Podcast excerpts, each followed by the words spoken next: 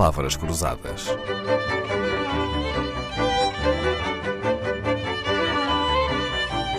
Porque quase tudo é uma questão de semântica. Para terminar esta semana, em que tivemos a honra de contar com a companhia de Fernando Correia, jornalista com décadas de histórias vividas no mundo esportivo, Fernando Correia foi escutado e seguido por várias gerações. Com ele, o futebol ganhava elegância e fair play.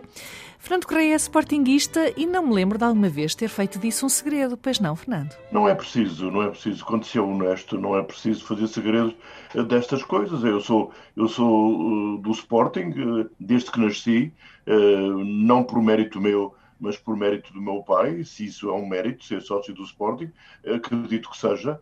E, portanto, quando eu dei por mim, já era sócio do Sporting. Nesta altura, eu sou o sócio número 91 arrisco-me ainda a ser o número um, não sei, vamos lá ver. Vou tentar, vou tentar. Uh, já, fui diretor do, já fui diretor do Jornal do Sporting durante 18 anos.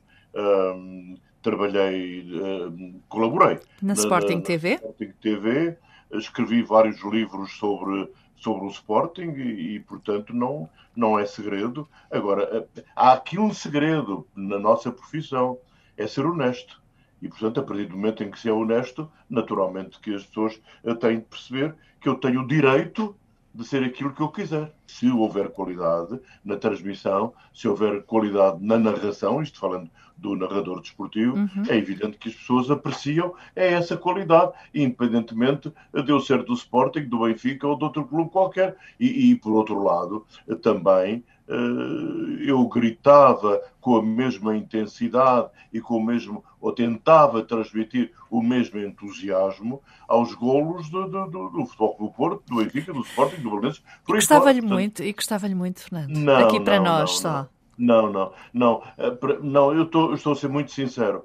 Se eu for, eh, naquela altura também, se eu estivesse no, no, no, num campo de futebol por vontade própria, em recreio, a ver o meu clube jogar, naturalmente batia palmas e gritava, sei lá, era capaz disso, como fui.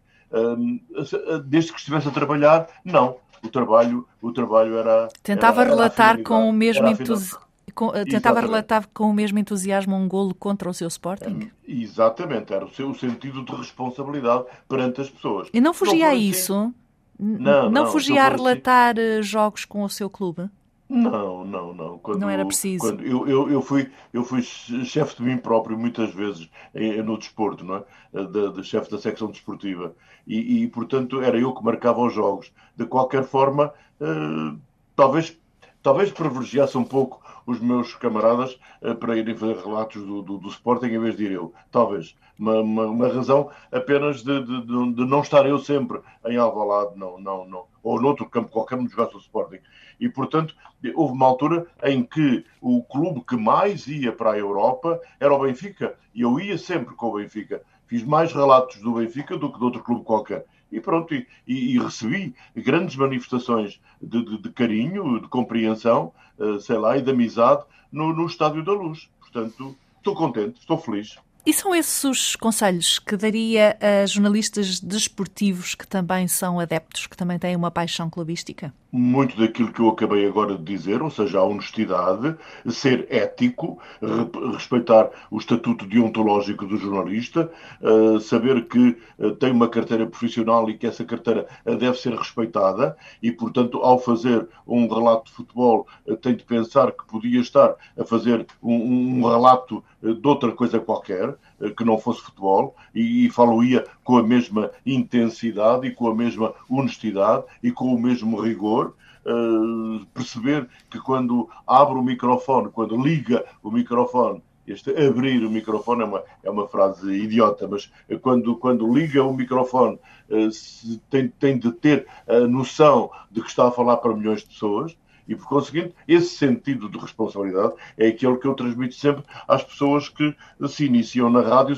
ou, na, ou nos jornais, mas mais na rádio e na televisão. Uh, quando, quando, quando iniciam a sua carreira, repito, quando iniciam a sua carreira, é sempre isto que eu recomendo, é, é esse rigor, o perceber que está a falar para milhões de pessoas e essa responsabilidade. Uma lição de Fernando Correia. Mesmo quando as palavras magoam o coração de adepto de um jornalista desportivo, nenhuma dessa tristeza deve sair pela boca fora. Foi um prazer recebê-lo na Antena 2, uma casa às suas ordens, ou não tivesse sido nestes estúdios que começou a sua brilhante carreira.